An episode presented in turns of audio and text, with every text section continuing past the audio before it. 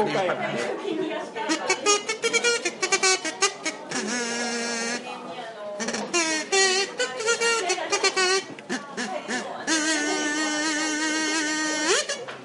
いということで。すごい。いやすごい。終わった。素晴らしい。すごいね。今日の役目終わった終わったっす。はい、ねえーということで始まりました、えーオムライススタジオです。どうも、えー私オムライスの革命児青木ですそしてえー神戸から来ました栗です。あ栗さん。ね。まあこんこんなね素敵なね、ご著書も出されて。こんながまたララジオに。このこの本を書いた人ですこれが。あどうあはいで、えっと初登場。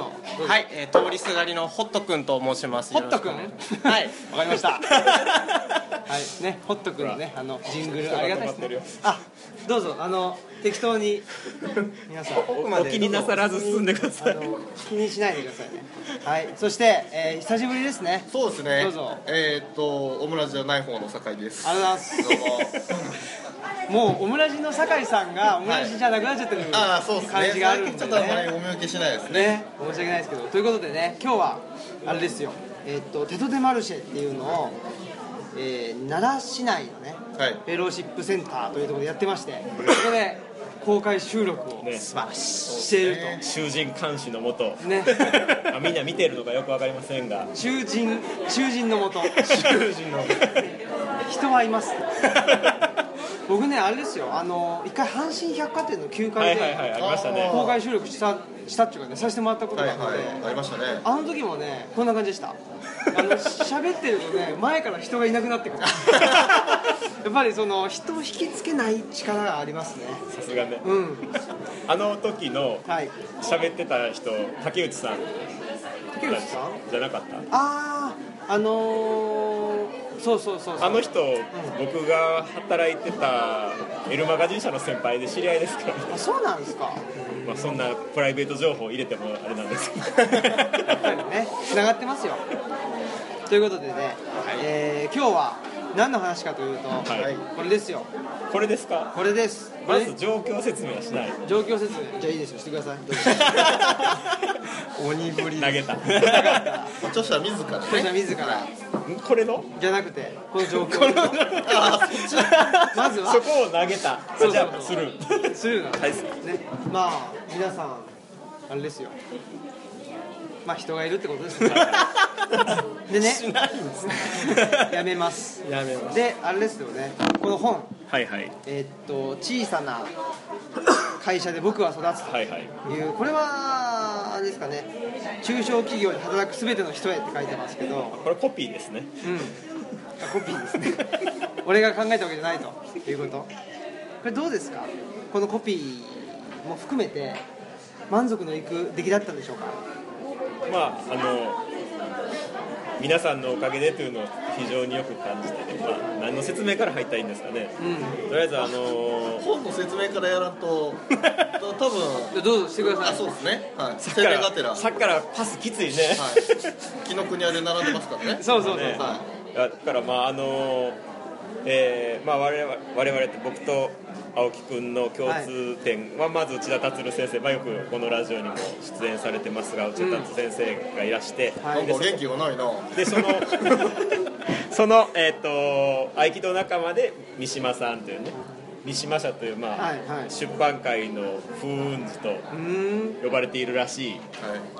人がいて。で、まあ、その三島社が、まあ、こ今回本はインプレスという東京の会社から出てるんですが、三まあ島社さんじゃないってこと三島社が編集をあしていて。ね、共同で、あの二社共同でそういうそうそう企画を立ち上げて。作るっていう、僕の方が詳しいですね。詳しいね。ね。はい。僕の方がオムラジ詳しいのでしょ。紀ノ国屋で僕見ましたからちゃんと。あ紀ノ国屋でね。はい。そうそうそう。はい梅田の紀ノ国屋梅田の本店です。ああ、本店じゃない。あの梅田の紀ノ国屋です。梅田の紀ノ国屋で、まあ、さっきから喋ってる酒井君がキャプテンというねフットサルチームのメンバーでもあるその三島社の新井さんっていう、まあはい。ミッキーはい。っていう子がまあへ編集をまあやってくれて、うん。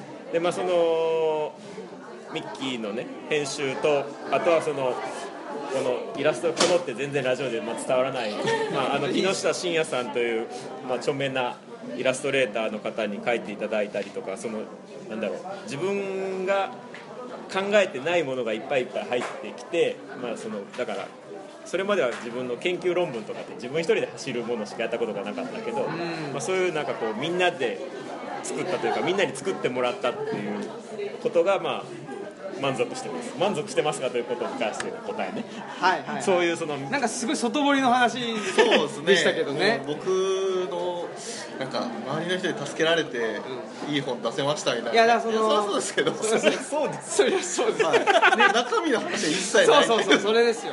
中身の話どうですか、はい。中身はやっぱ書けば書くほどもっといろいろ書けたと思うこれやっぱこういうふうなテーマで書いてくださいっていうオファーが来たそうそうそうそうそう。でまああのやり方としてはもう絵から書けと。と、はいはいはい。あの4センチぐらいのエッセイみたいなやつを順番にミッキーに投げていってでそれをまあ向こうでミッキーが並び替えてその章のタイトルをつけて込み出しもつけてくれてってあこんな風に並ぶんやと思ってね。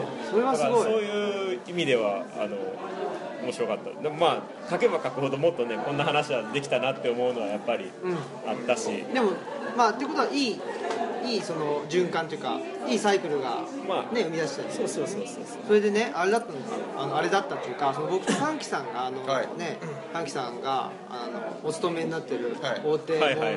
大手門学院学大学。院大学で成熟社会研究所副所長ですからね、はいはいはい、はい、5人の組織ね。5人の組織。の うちの、ね、2番目ね、はい。そうそう。だけど、ね、そこにあの呼んでいただいてで、まあ、お話しさせて。やってましたね。そうそう。ももらって。でそれを勝手にねあのオムラジで流したんですよ。はいはいだから意外と好評やったとでそそれでねちょっとヒデ君がほう。あヒデ君じゃないわな。あヒデ君。ヒデ君にしましょうヒデ君が、ほう。あれを聞いていただいたんですか？え違うのかな？ー、オムラジはでもオムラジを聞いていただいてるね。今日ね声かけていただいて一通りふ全部さらいました。おえ100段階あるのに。いやあの東南アジアの雑踏しかないやつ。あインドネシアのやつなねかなか信号渡れないやつね。ずっとだからもう今日を迎えるにあたって緊張しっぱなしで。えあらまあ。だってヒデ君はあれですかね、まああのねえっと、プロボノって今ね、社会福祉法人で、まあ、僕も働かせてもらってるののその同期なんですよ、ほうほう。ん。年齢はちょっと違いますけちょっと違いますけどっていうのがあってで、まあ、同期でありつつあとミュージシャンでもあって、う CD もねあさっきのジングルも素晴らしい。そうそうそうそう。っていうんでほうほうだからそういうふうなまああのいろんな多面的な面を持ってるんですかね、なんかほら大学卒業してで就職しますみたいなそこだけじゃないっていう。ね。この間のうちの大学のやつのテーマはそんな。んそうそうそうそう。だったりするんで。そんな風に思っててくれたんですね 僕のことそうそう。あのどう紹介しようかなと思って一掘り二掘りした時にあこれがいいや。なるほど。ありがとうございます。紹介しようと思って。なるほど。一番綺麗なところをさらってくれた まあただねあの4月で卒業できなかったそうなんです。そうそうついこの間まで学生なるほどね。なるほどなるほど。でっていうね何でしたっけ？何単位？足りなかったでしたっけ？はいえー、2単位。2単位。うちの大学やったら敗者復活あるやつや。ね あの教授が頼み込みに行ってね。あそう。ちょっとなんとか見たいみたいな。卒業用のテストとかある。しかも何の単位ですか？えー、5が1年の時をやってそうなんですよ。2, 2単位落としました、ねはい、っていうエピソードも好きなエピソードでねやっぱりそのプロボノっていうのもまあなんていうか一つあの社会福祉法人で株式会社じゃないから利益は追求しないんだけども、まあ、利益追求というかねその株式会社的な利益の追求の仕方じゃないんだけどもやっぱりねあのお給料は少しずつでもアップさせていかなくちゃいけなかったりっていうんで事業は拡大しなくてはいはい。なるほど。っていうこととか。で、ね、その一応今のところはあの奈良県内に5事業所ですか？あったりしててでそこがねなんていうんですかね。まあものすごい大きくはなくうん。かといってそのねあの地域に完全に密着したということでもなくって 今ちょうどプロボノってそのなんていうかな離陸したっていう感じででこのビルができた。そのフェローシップセンターってここ言うんですけどできたっていう感じがあって。はい。そんなことでですね、まあ、川木さんは仕事っていう意味で、はい。あの中小企業のねはいはい方々方々っていうか中小企業で働く若者ですか？に対してあの書いたってことで、うん。これは結構秀君的になんか重なってるところがあるんですよね？そうですね。あのツイッターでこの本はい。はい多分青木さんのリツイートなんですけど。僕はリツイートした覚えないからな うちのお見かけして。そうなんです。あ見たことあるって今思まあってだからそれはこの木下さんのイラストが力があるこの抜けた感じがねこの抜けた感じってラジオで全く伝わらない。著者この抜けのた感じ。著者の人とは全然違うイラストですからね。そうそうだからこのイメージであそうそうそうどうですかあの、ひ秀君的にはこのこのおじさんは に対して、あのこの著者っていうちょちょっとギャップがね。ギャップギャップがギャップありました？本を見るまで何のこっちゃ分かってなかったのであのさっきねここ5階ですけども1階の食堂でお会いした時に「あのね柿さんです」って言われて「あどうも」ぐらいな今上がってきた本を見て「ああ!」ってなってるところですねでもやっぱりあの、まあ、本もそうですけどラジオもやっぱ面白くって、その音声だけでしょ？でさっきねあのアナンさんをご紹介したんです。よ歓喜さんに。で歓喜さんっていうのは実はあの多分ですけどオムラジリスナーの中で一番オムラジを聞いてる。ヘビー。リスナー。忙しいにもかかわらずねね。やっぱり通勤のね通勤の時にね。ね、まあ、聞いていただいてるっていうのがあるんでアナンさんっていうのもああのアナンさんかと。そうそう。分かるんですね。だけどイメージはどこでも寝れるアナウンサー。そうそうそうそう。名言飛び出しまくってだけどやっぱりちょっとイメージは違いましたね。うん。もっと細い人だと思うキャンプキャンプなんかゴリゴリのキャンプで山登ってるこう修行僧みたいな。ダルダルシムみたいな。人ダルシム。ねスキンヘッドでみたいな感じしましたけどそうじゃないわけだったりしてなかなか面白いですよねギャップっていうかね。うん。っていうんでであれですよ。酒井君はこねえーまあ東京東京が本社ですか？そうですね。ね。うちはまあいわゆる大企業。大企業。はい。で企業ですよ。ですよね、はい。だからこの辺でねまあまだ本は読まれてそうないですね。あの第一ですけど。章ぐらいしか読んでないですね。あ読んでな い触りだけすいませんね。これ中小企業って言ってるけど 実際のところはまあでも働き方を働どうするか若っていうの手社は員の人へっていう感じにどんどんどんどんなっていってるので。ちょうどいい。ちょうどいいでしょ、タイトルがすごい惹かれてたんです。うはい。ただねやっぱね大企業ではね責められないんですよ。そこまで。なるほど。はい。責めるんだったらもう自分で会社やったらって言われるんで。なるほど。はいあっちで大企業あっちでもね大企業ですから。ちょっとグローバル企業の人がなんかね。グローバル企業でね。出張ばっかりしてね海外。イタリアに行き確かに。ねそうそう行きたいところに行ってるイタリアとかねフィンランドとかね。行ってる人もいますけどやっぱりいろんなねまあ働く場所があって、はいで働くっていうのが結構重要じゃない？重要になってきてると思うんですよ、働き方改革とかね。あのね。あんなこと別に言わなくても、その多言ってる様化し総務やから言ってる。言って言ってるけど、はい。多様化してるじゃないですか、ね、その多様化するあの人々のなんていうのかな事情に対して働くっていうことが一つじゃなくなってきてる。と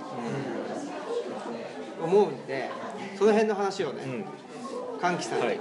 頑張ってやまあしてもらおうかな、今あのー聞いててはい。あとここの場で言うとだから酒井君が今ゴリゴリいけないぞと。はい。で多分それはもう大きな会社やと自分の分担はここ。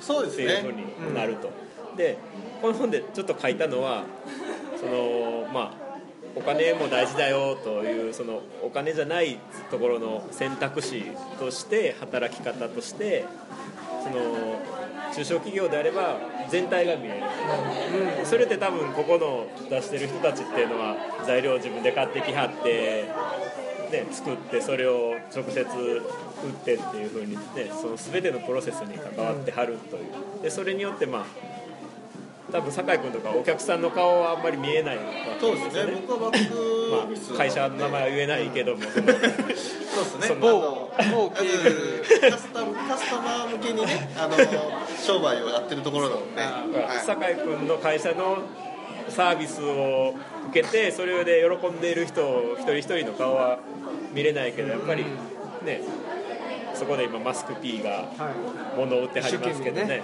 やっぱりその可愛いとかね言われて喜ばれてみたいなところは見えないとでそういうところにいかに喜びを感じるかみたいなこことは少し書きましたね、うん、じゃあやっぱこのねテトテマルシェのコンセプトがそうそうそう。ねその作り手さんと会会ったり話したりっていうことだから、まあ一種の分業っていうのをまあね今の社会はやってるから、まあし一つの仕事をあのそれぞれに分けて考えてるどうしてもね全体が見えにくいんだけども、まあ一人で最初から最後までやったら全体が見えるし、ね、でおでそれをお客さんに、まあ、どんなお客さんにね、もちろんね大企業は出ないとできないこともそう鉄を作るとかね。船を作るとか。そういうことはし世の中に必要だから大企業を別に否定してるわけじゃなくて、ね、分業じゃないと多分そういうビジネスはできない、はい。でもそれが全てじゃないっていうね。そうじゃないものにもいっぱいあるよということが言いたかっ素晴らしいですね、た珍しく褒めてもらってね。いやだからね、あのね、ヒデ君は、あの分からないと思うんですけど、歓喜さんにね、歓喜さん、結局、何が言いたいんですかみたいな。ことを、ちょいちょいほら言ったりしてても、いや、これはあラジオの中でね。そうそう、ラジオの中でね、言ってたりしてたけど、で2人でねあの、マルクスの資本論っていう、あれをね、読んだりそうしてて、それももうずいぶん前ですよ、10年ぐらい前。10年はいかないな7、8年。前ぐらいからやってて。でやっぱりね、あのー分析がすごい的確というか、あのなんていうかな。せ精密に。あの腰を折りましたね。ーいやいやいやこれもねこのくだりももうねもう何十回とやってるんですよ正直言ってね。パサーだパサーだね、はい。自分はねね。パスを出す人間だと言ってるけどフットサルをすると、ねあのまあ、自分でドリブルでバーッと持ち込んで自分でシュートを打って決めるっていう時に一番あのなんていうかな輝いた顔してる。全然パサーじゃないのっていうくだりがあるんです。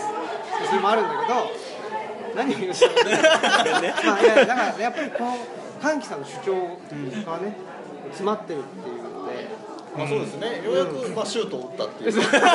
偉そうに言ってるいやほんまね。パスが来たのよ。だから三島さんとミッキーから。あそうか。ん。そうですよね。やっぱこあの鴻島君ってここにいない人だけどあの自分でねドリブルを持ち込んでね、はいはい。自分でシュートを打てる知人がいるわけいですすね。そうですね、そうそう。その時に、まあこれもフットサルをねやり始めた時にそのシュートを打つとはい。いうことが重要だと。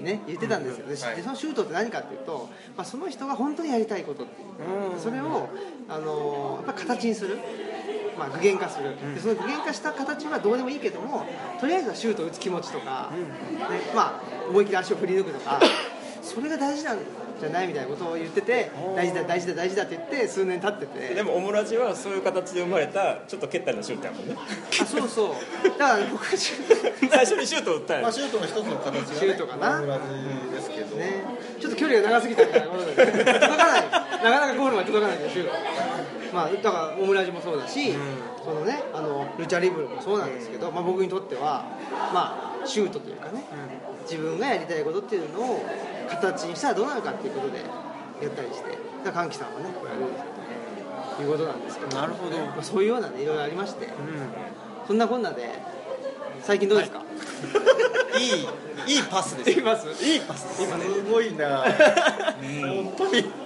いやでもそのシュートの話でいくと僕は全然まだシュートを打ててないといでもうか音楽やってはるんでしょそう。そうです CD をね出すというのは、あまあ確かにそれは一つのシュートだったかもしれないですあの音楽を形にしてであの、ね、手に取ってもらえる形でうん。残すっていうのを言ったらプロを目指してるっていうのとまた僕は違って、うん。自分で好きでやってた音楽を作ってきた音楽をやっぱ形に残したいなって思ったところはシュートを狙い時だった、プロを目指してるわけじゃない。そうです。おお。あの僕ライブハウスであの大学の時働いてたんですへー。2年ぐらい働いてたの。でその間にやっぱりこういろんなあの目指しているプロを目指して全国を回ってますっていう若い方とか、ん。で奈良にずっといるけどあの CD もたまに出すけどやっぱり自分は続けていくのが楽しいっていう方もいろいろな方がいてすごいシンプル。うん、やっぱやりたいことをやってるっていうその一番のステージってシュートのバーなのかなっていうのを思ってやっぱりみんな輝いてたんですよねそれを見てこう自分もやりたいなっていう気持ちから始めた音楽とで自分も残したいなって共感を受けて作ったっていうのが、まあ、売れなくてもいいっていうのはある意味冒涜かもしれないんですけど、ね、だからその辺があの働き方っていうのと一緒でまあまあ、ね売れないといけませんみたいな風潮がね、そもそもある。もう今まではあったわけでしょ、うん。今まではこれを始めるんだったらこれを目指すべきみたいな、うん。で働くんだったら何？あの昇進を目指すべきみまあたいな確かにね。ことがあったし、まあ、今も特にねあのなんだろう男の人だったらそういうふうに思われてるそういうふうに前提があるっていうのはあるかもしれないけど、そういうのがいろいろになってきたじゃないですか。何のために働くかとかもそうだしなんかそのワーク・ライフ・バランスとかねよく言われることであるじゃないですか。仕事と生活っていうのが今まではもうそれは犠牲にするでしょ。う、生活をね。だったけどそうじゃなくなってきたりしててまあ働き方もそうだし、まあ、生活の仕方もそうだしいろいろまああの多様になってるっていうことがあると思うんですけどその辺の働き方っていう意味で言うと大企業としてははい。どうなんでしょう。なんか制度的にきちっとするっていうのは大企業の方がニュースになるんでね。あまあまあね。あどうぞどうぞすみません。ありがとうプロデューサーっぽい働きを。はいございます。勝手に喋ってるんでいいんですか、あの勝手に喋ってますから。い。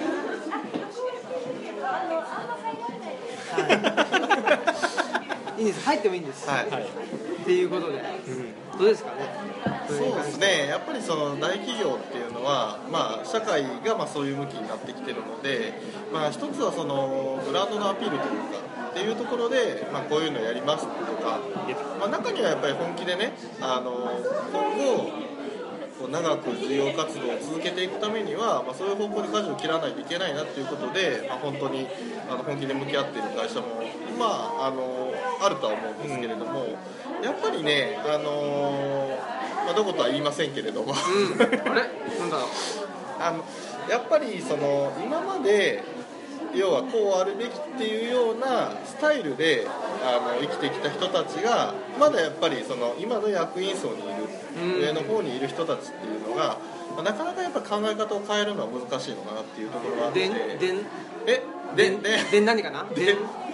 何？ちょっとそれ何やばい。ですね通？何通？何通？大丈夫？ファミ通？ファミ通？ファミ通かやばいやばい。あの僕で熱じゃない。ああ言っとるがというところでね、うん、やっぱりその体数とか、えー、と今まで信じてきたものをこうチェンジするっていうのはなかなかあの難しい人たちもいるのでだから劇的にこうねゴロッと、まあ、多様性が生まれてきたんでじゃあそっち側にガッていきますっていうわけにはなかなかいかないのいや、かなっていう。うん、いかないし、あのいやこれほんま中小企業推しみたいになってて、だから逆に大企業に対してこれ書くときにすごく気を使ったというか、うん。まあ、大企業勤めの友達ももちろん多いしね、高校大学とかで,、うん。で大企業のこと別にダメだとも思ってないからでこういう、えっとまあ、さっき言ったみたいななんか一人で全部やりやってしまうみたいな言説がメインになったらそれはそれで具合悪いそうですね。うん。と思っていて、やっぱそういうところで、ね、大企業の中でも僕らが考えてるようなことができるんだっていう風な方にむしろ話はしたいなとは思ってるんだけどうん。うまくは言えないが。うん、でもねあのいろんなことで、まあ、僕もそうですけどねあの東吉野村っていうところに引っ越しまして。でまあテレビにまでテレビに出演されまして、ね。あそうですね某某若某某本場がテレビにね 出演してスポンサーが大阪ガスだっつうから大阪ガス以外の暖房器具どけろと、ねと。ね、ありがたいお言葉いただいてだってね。寒い中。スポンサーがないラジオだから。あまあそういいんですよ。あ確かに。確かにね。いやでもねあのーそうそうそれでね寒い中なんていうのかな身を身を引き締めて。はい。あ逆にね。逆に、はいちゃんとしろということを言われ言われたような気がしますけどでもすごく丁寧な人だったんですけどね。だあ。からねあの良かったんですけど。丁寧にあのどかされた。そうそう。仕事で。だから社会の都合をね。だから丁寧にどかされそうなんですよ。あのやっぱりね大企業とか、はい。テレビとかって、は発信力もあるしやっぱり守られてますよ。あいい意味では、はいはい。なんとの？いいいい意味で守ってくれてるっていうかね、あの保証もそうだしいろいろとやってくれてるしまあやっぱり知名度があるっていうのがあのねもうそれだけで信用にもつながるじゃないですか。っていうんであのいいんですけどやっぱりねでもまあ村に移住すりゃいいとか、大企業に入りゃいいとか、ね、この本を読めばいいとか、もうそのなんか,、か単純なソリューションじゃないっていうことなんですよ、なんかうまくつながらない感じの話をもう一つするけど、はい。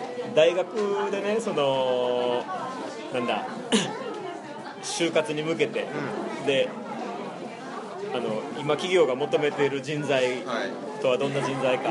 でリーダーシップがある人材ででイノベーティブな人材とか言うけど全員にリーダーシップがあるわけないじゃないですか、ね。だから全員にあったら面倒くさいよ。だから俺やりますみたいな。そうそう。俺俺俺。そうどうぞみたいな。ことが、ね、なればいいけど。それでいくとね。だからリーダダーシップを取りたくないけど生きていかなきゃいけない人にとってはねやっぱり企業っていうシステムって重要なわけですよ、その全員が会社作る要するにリスク取る自分のお金がもしかしたらもっと増えるかもしれないけど逆に言うとゼロになるかもしれない状況でリスク取って会社作るっていうのができないリスクヘッジしたい人もいるわけでそういう人はやっぱり下で働く方が自分に合ってるわけだからねシュートまで行かずともというかね。いやそれこそねそのその人なりのシュートっていうのがそうそう。パスになったりまあするじゃない、確かにねだからなんかなんていうのかな。やっぱりそのその人なりに考えてその人なりのことを一生懸命やったら、それはなな、まあ、それがシュートなのかパスなのか、ドリブルなのか、なんていうのそのインターセプトになるか知らないけど、何らかの形にはなると思うんですよね、だけどやっぱりねこういうもんでしょみたいんでやっていくとこういうもんでしょがどんどん形骸化してて、意味をなさなくなってるから、しまあ失敗するっていうかねあんまりいい風にはならないんじゃないかなっていうのを思ったりしておるんですよ。いやー真面目ですね。まあまあ本の話してる今のしてます？してるしてるあしてる。じゃあ読まなくていいか。言わなくていい。素晴らしいですね。どうですかね秀えっ君とね僕はあのついこの間新卒なんですけど。そうですね。9月ね。9月。9月卒業10月入社なんですよ学校からすると面倒くさいやつ。僕あの言うたら一般的に言う就活をしなかったんです。あお子のさんしてないですね。あほんです。かあそっか。すごい。4人いてすごい。3人してない。すごい。やりたいことをやるみたいなのって結構ベースでそうしたいなと思ってきたところがあって、うん。なのであのなんだろう内定もらったけど行きたくない会社があるみたいな話に全くついていけなかった。うん。強い。人として強いと。いや弱いです。なんでかというとあのなんだろうバンドやってるのもそうだったんですけど人と違うからこうなんだろう自分の土俵を変えて戦ってきたところはあります。分かる分かる。土俵を変えれる時点で強い。いやそれを言葉にできるっていうのはすごい。そのちょっと客観視できてるってことだしでもなんか客観視だけしてて熱くなれない人っていうのもまたたくさんいるわけですよ、ね、そこがなんか客観視もできてるし、まあ、熱い部分。も持ってる客観視して冷めてる人一番面倒くさい。からそういう人多いでしょ。そうね。多いでしょとか言って。まあ身に覚えまあやっぱり環境のせいにしちゃう人はそういう人なのかなって思いますけどでも周りが悪い社会が悪いみたいなだから俺はダメなんだみたいな、実力はあるのにとか言いな。がらねだからそこをある意味割り切っていやもう違うフィールドで勝負しますっていうのを言い切れる人は強いかなと思いますけど。強いっすよね。っていう意味で強いと思う。強いですかなんかし青木君も強いわけですよ、体は最弱やけど。え だから弱いんですね。だからやっぱりそうそう。そのさっきのね大企業と中小っていうのもそうだ。まあね企業っていうことで見たら企業とフリーランスとかやっぱりあらゆるものには両面あるので強かったら絶対弱い面もあるでしょ、ってっていうね。そういうことですわ。うん ちょうどいい時間なんじゃないですか？まあすごいすごい。でしょ？すごいじゃん。何でか？いやいやこんなぴったりで。しょ？30分で僕は見てましたから。ちゃんとちゃんと見てやってました。はいじゃあもうエンディングテーマお願いします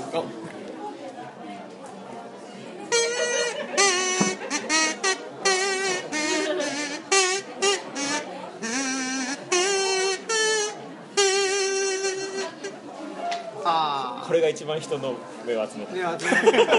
そこぱりそこでかい歌だったじゃない。音楽の力ってすごいですね。ということで、はい。はい。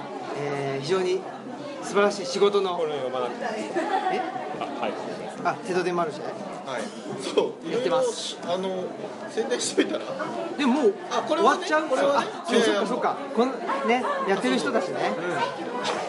えーっとルチャリブロうあのねうちでやってます。からまずそうそう。でその中でねまああのねマスク P がやってる青息ね。はい。青息やってます。はあとはあいなんてもダブルマウンドさん。あここで買いましたよ。本当ですか、はい。古墳古墳の形をしてていろいろとはいあの船盛りができる宝船がえ「お相談」って言われて。ー、それを買ったんですかいやいや買ってほしいんですけどね。って言われてでもあのコースターみたいなのを買いました。い。らっしゃいますし、カニーニさんね、えー、天橋立から宮津市から。あ京都の北から？すごい。遠いですね、ガマ口トートねカニーニさん、あとは武蔵エンジニアリングさん、鉄と木を使っ廃材アたートですよ、アート。あ廃材アートですか。なるほど。あほらほら、ほらブリコラージュ。廃材を使ったブリコラージュを専門にブリコジャラージュ、ブリコルール言うたらね、はい。我々のキーワードです。すね。まあね、知らない人はね、自分であの調べてもらって。これは青木青木さんと近いんじゃないですかこれ。ライスボンボンいいですかちょっと。あはい。ライスボンボンちゃんあのちゃん通称ボンボンちゃんなんですけど、はい。はい。これ僕の高校の時の同級生で。あそうなんはい、刺繍雑貨であの一つ一つもうね手手縫いで作ってるんですけどね、パンフレットにはサメとワニと恐竜載ってるんですけど本当に結構可愛いですよね。可愛いあ可愛いもの好きあ、の本当だ。そうそう酒井君が。ぜひ。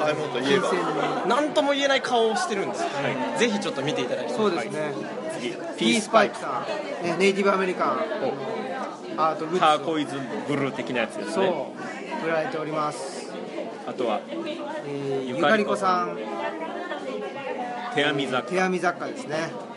これ人生初出店だそうで、へー。そういう場をね確かに、ね、提供できてるっていうのはあ素晴らしいことですよね。一つのシュートですね。シュートです、うん。あそうですよね。本当だ。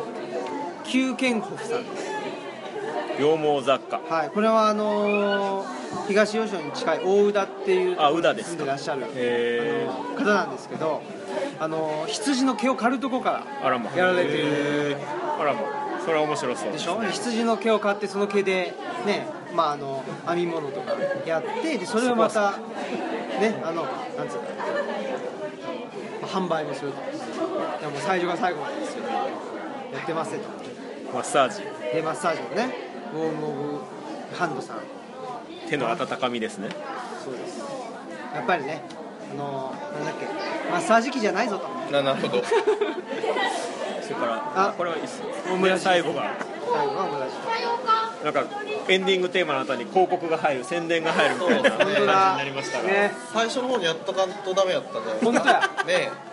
そういうとこ教えてくれないかあーあごめんなさいね。P がいないから。P がいないからね。P がこんなことになっちゃいましたまあでもねぜひこのねあ歓喜さんこれもう一回ちょっと紹介しといた方が、えーインプレスさんから出させていただきました、えー小さな会社で僕は育つです。よろしくお願いします。はい歓喜直人さんですね。はい。はい。いくらですか？いくらですか？値段知らない1500円プラス税となってなるほど。ありがとうございます。お手頃な価格お手頃ですね、はい、で今回のような話がそうですね。話も盛り込まれてるし、ね、それ以外にもいろいろとこぼれ話みたいなことで、はい。いろいろとね悩める若者にね悩める若者にぜひ読んでいただきたい。学生向きですか？社会人3年目。ああまで。何年目。あすごい。ぐらい。3年目ぐらい。ぐらい。いや働いた後の方がいい。ああなるほど。あのちなんか学ょっと分かってき生てうん、学生にはハードにバイトしてるやつは面白いって言ってた。あ あの社会が見えますからバイトリーダーみたいな。やつ、は でも僕もだってあれですよ。言ってみれば社会人。ね今年1年目ですから。あそうですね。じゃああと2年後ぐらいに。2年後ぐらいに読ませていただいて 全然違うこと言ってるかもしれないですけど。ルチャリブロに置いてもらえるはずなの。であそうですはい。多分あの置きます。ビジネス書だけ2で冊置きます。1冊買って1冊いただいたんで。ということで。いい時間。いい時間ですね。はい。じゃあ本日のね、えーお相手は。声が裏返します一生懸命喋ったからね疲れたのかな。はい。はい。はいはい。えー、大村城革命児青木と。えー神戸の栗とえー、ヒデと。えーじゃない方の酒井でした。はいどうもさよなら